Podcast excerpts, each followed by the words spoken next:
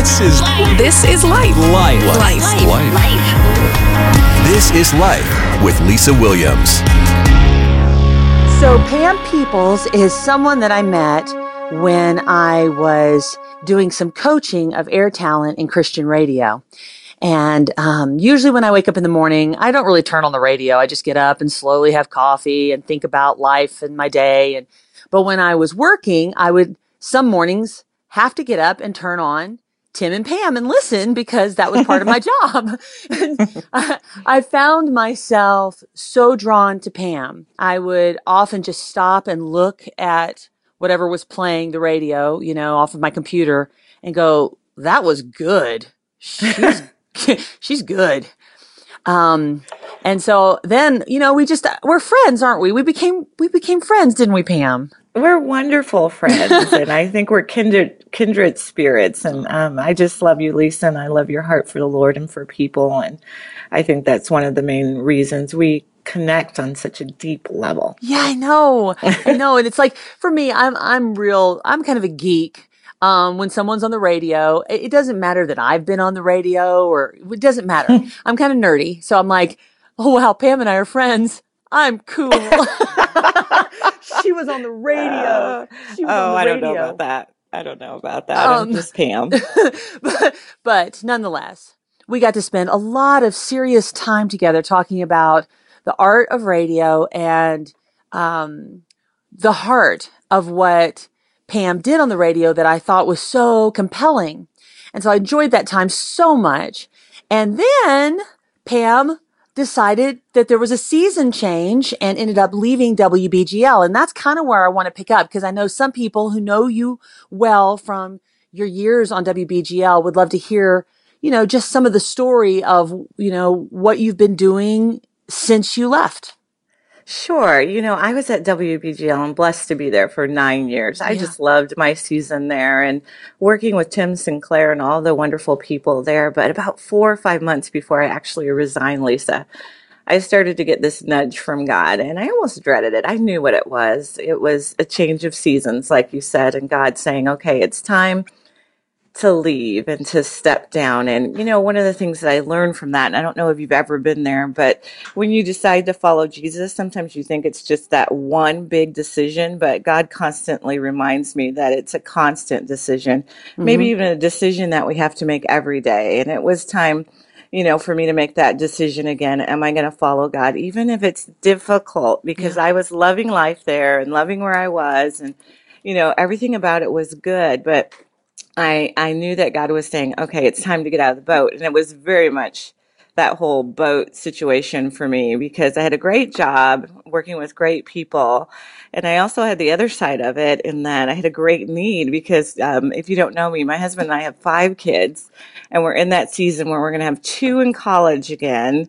And you know, you're looking at the budget and you're, and you're looking at life and Right. a grocery bill with all these boys that are always hungry and it just didn't make sense but you know lisa the nudging it didn't go away and i and i wish i could say that i was like you know peter you know that um story in john 21 when it talks about peter and as soon as he heard the lord's voice you know they said peter put on his garment and he jumped out of the boat he Yeah, was so yeah. anxious to get to god and, and to do god's will but that wasn't me i struggled Sure. um, like i often do and i struggled and maybe even fought with god because it didn't make you know sense to me um, but we live in this upside down kingdom where things don't always make sense and so I took the big step and I um, left the ministry there at WBGL without knowing what was next. I love it. Those are the kind of stories where it's like, oh, okay, we like to have control. You know, like, Yeah, okay, here's my plan, here's my five year plan, here's my Mhm. 10 year plan, and I'm leaving this job for this job.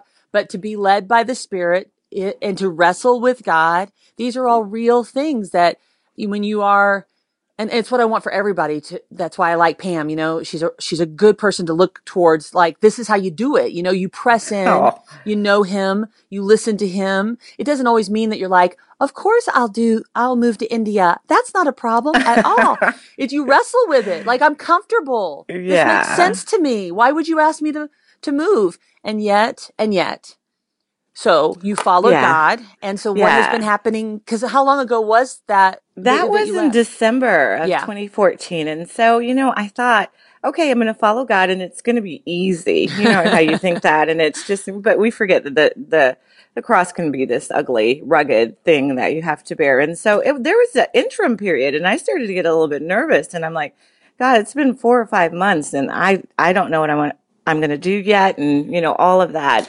And then I got a call, um, from a pregnancy resource center and I had no idea what it was about and I had no inkling. Like God always does this to me. It's always outside of my imagining. And um, long story short, Lisa, they offered me a position as the project director for Mercy's Refuge. And Mercy's Refuge is a facility, it's a faith based facility for women in crisis, including women that are survivors of abuse or sex trafficking or have life controlling issues. And here's the neat part about it.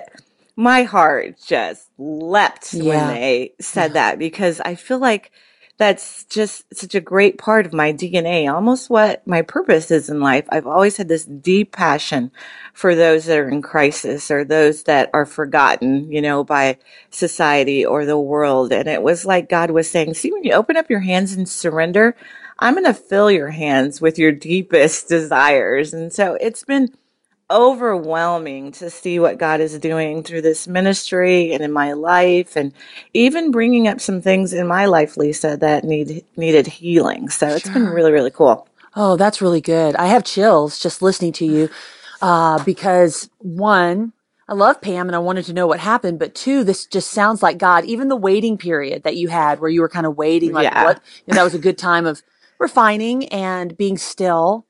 And then mm-hmm. you said when we open up our hands and surrender, then that's when he fills it up. Is that what you said? Yeah, that's, That's exactly good. what I said. And you know, and That's good. like you talked about a little bit earlier, um, if you're like me, I, I have a little bit of a control issue. I like to know the plan and you know, know how things are going to work out. And it just doesn't work that way with God. And I just wanted to hold on and maybe even help God fix it. Like I could help God fix it. But he was like, nah, that's okay. I've got this. And so when I finally just released it to him and said, God, you know, whatever you want, I'll do whatever you want, even if it doesn't make sense. And um, so I ended up, like I said, taking this position at Mercy's Refuge. And Lisa, it has been so much more than I ever imagined. Um, God is just bringing um, in my path some really um, some people that have experienced some great brokenness and, Yeah. and need ministry. And um, God is also in the process of allowing me to minister to these people, um, ministering to me and healing some deep wounds and bringing up some things that I've hidden for many, many years. And so it's been neat as I look at the curriculum and things that we're going to be doing with the women that God has been speaking to my heart as well. And um, one of the biggest things that I've learned is just the harm of of um, the hidden things in our life and the harm of wearing the mask that we wear Yes, um, as yes. God's women and trying to put on this uh, persona of perfection or having it all together and just what damage that does in the kingdom. And I, I call it, God gave me this, Lisa, I call it lessons from Mama Jones's living room. Lessons from Mama Joan. Lessons from what? what? okay. Yeah, this is It's, good because um, I asked Pam specifically when I knew she was going to be talking with us. Give us an update since she left WBGL, and then what is God doing in your heart, Pam? I just have to know. I want to hear. So I that think that that's what this is, right? This is what's going on right now with you.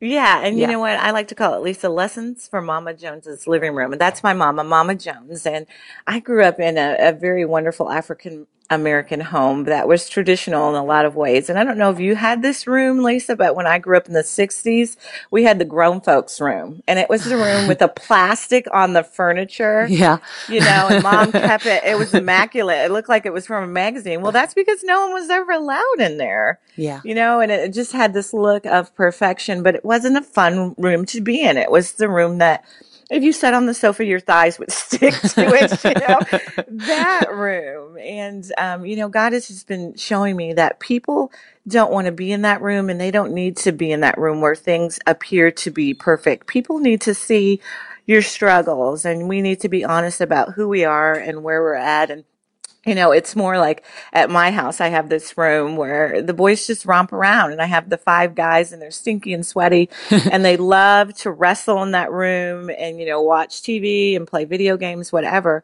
But that's where the memories are made and that's where the life is.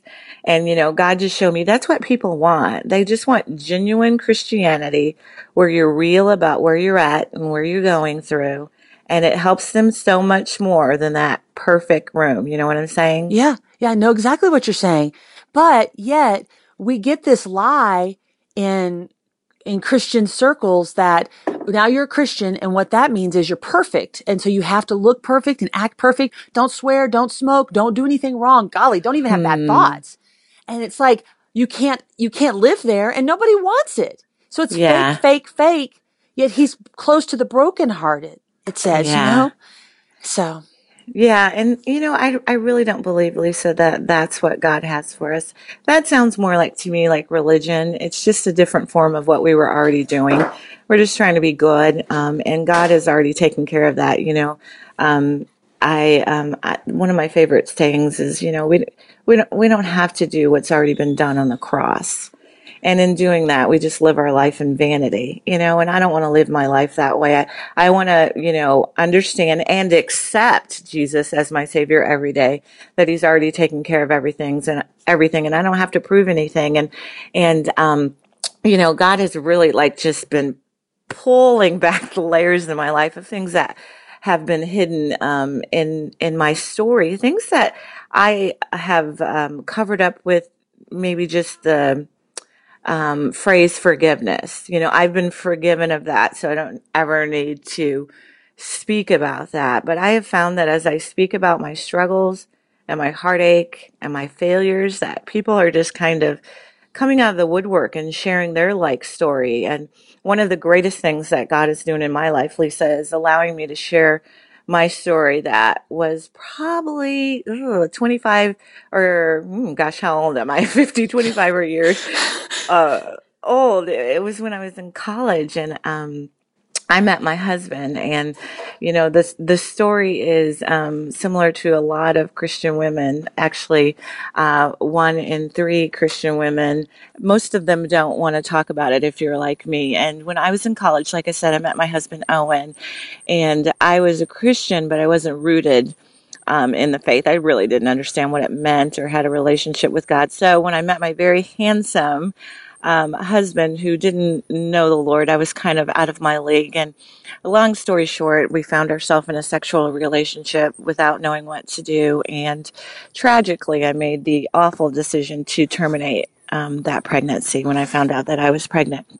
Well, as we know, God redeems all things, and we both, um, you know, dedicated our life to the Lord and uh, started to live for Him, got married, and moved on. You know, um, and I understood that God had forgiven me of that, but I never really dealt with it. And I definitely didn't want to talk about it. Right. Um, because if you're like me and you've gone through that tragedy, and particularly if you're a Christian woman sitting in church, you can kind of feel like the enemy in the camp, you know? Yeah. When people are talking about pro-life issues and the importance of life and sanctity of life, and here you're sitting with this shame because, yeah. you know, you've been on the other side. And so women don't want to talk about it, even though, you know, we're there. And so, uh, God has allowed me to, you know, begin sharing this story through this ministry and helping other women that um, are suffering, you know, um, through post traumatic abortive symptoms and things of that nature. And it's been good. It's been really rich. It's been healing for me. And one of the things that I think is so true, Lisa, is that um, someone said to me, God can use your deepest pain for your greatest ministry.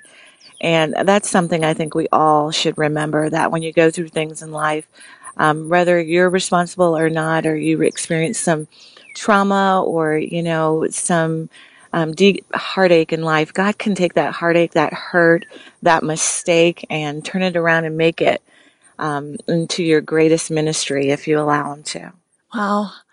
So brave, so bold, so broken and honest, mm-hmm. and so needed that you would look someone in the face and say, me too. I needed a savior. I need a savior mm-hmm. every day. I'm broken right. too. Instead of, right. I'm, I'm so perfect. Come sit on my plastic couch. yeah. you know, no, no, instead. So I'm, I'm really thankful that you shared that mm. with me and everyone listening. And I know, I know for a fact that there is going to be someone who listens and says, me too. You know, that's what someone's thinking right this very second. And that you're so, uh, you're, so beautiful and you're so proactive in ministry and you're so, um, accomplished. And yet you're able to say, here's my story. That's huge. Don't stop, Aww. Pam. Don't stop. well, okay. Well, thank you, Lisa. And like yeah. I said, you know, it, it's God and, it, it took me getting to the point where I was ready to surrender. God has been ready all along to bless me with these things. He was just waiting for me to hand over my brokenness, my dreams, and all the things that I was hanging on to. And when I did, um, you know, I have to say it, it's been the biggest adventure of my life. So I'm thankful for that. And I'm thankful for God that His grace is always before us each and every day. You know, sometimes we look back and we say, that I've been forgiven. You know, I'm forgiven by grace, but He's just showing me each and every day that His grace is before me as well, and I'm thankful for that. Well, thank you for being my friend. Thank oh, you. thank you for being my friend. I love you so I love you much. too. I love what you're doing, and I hope you never stop.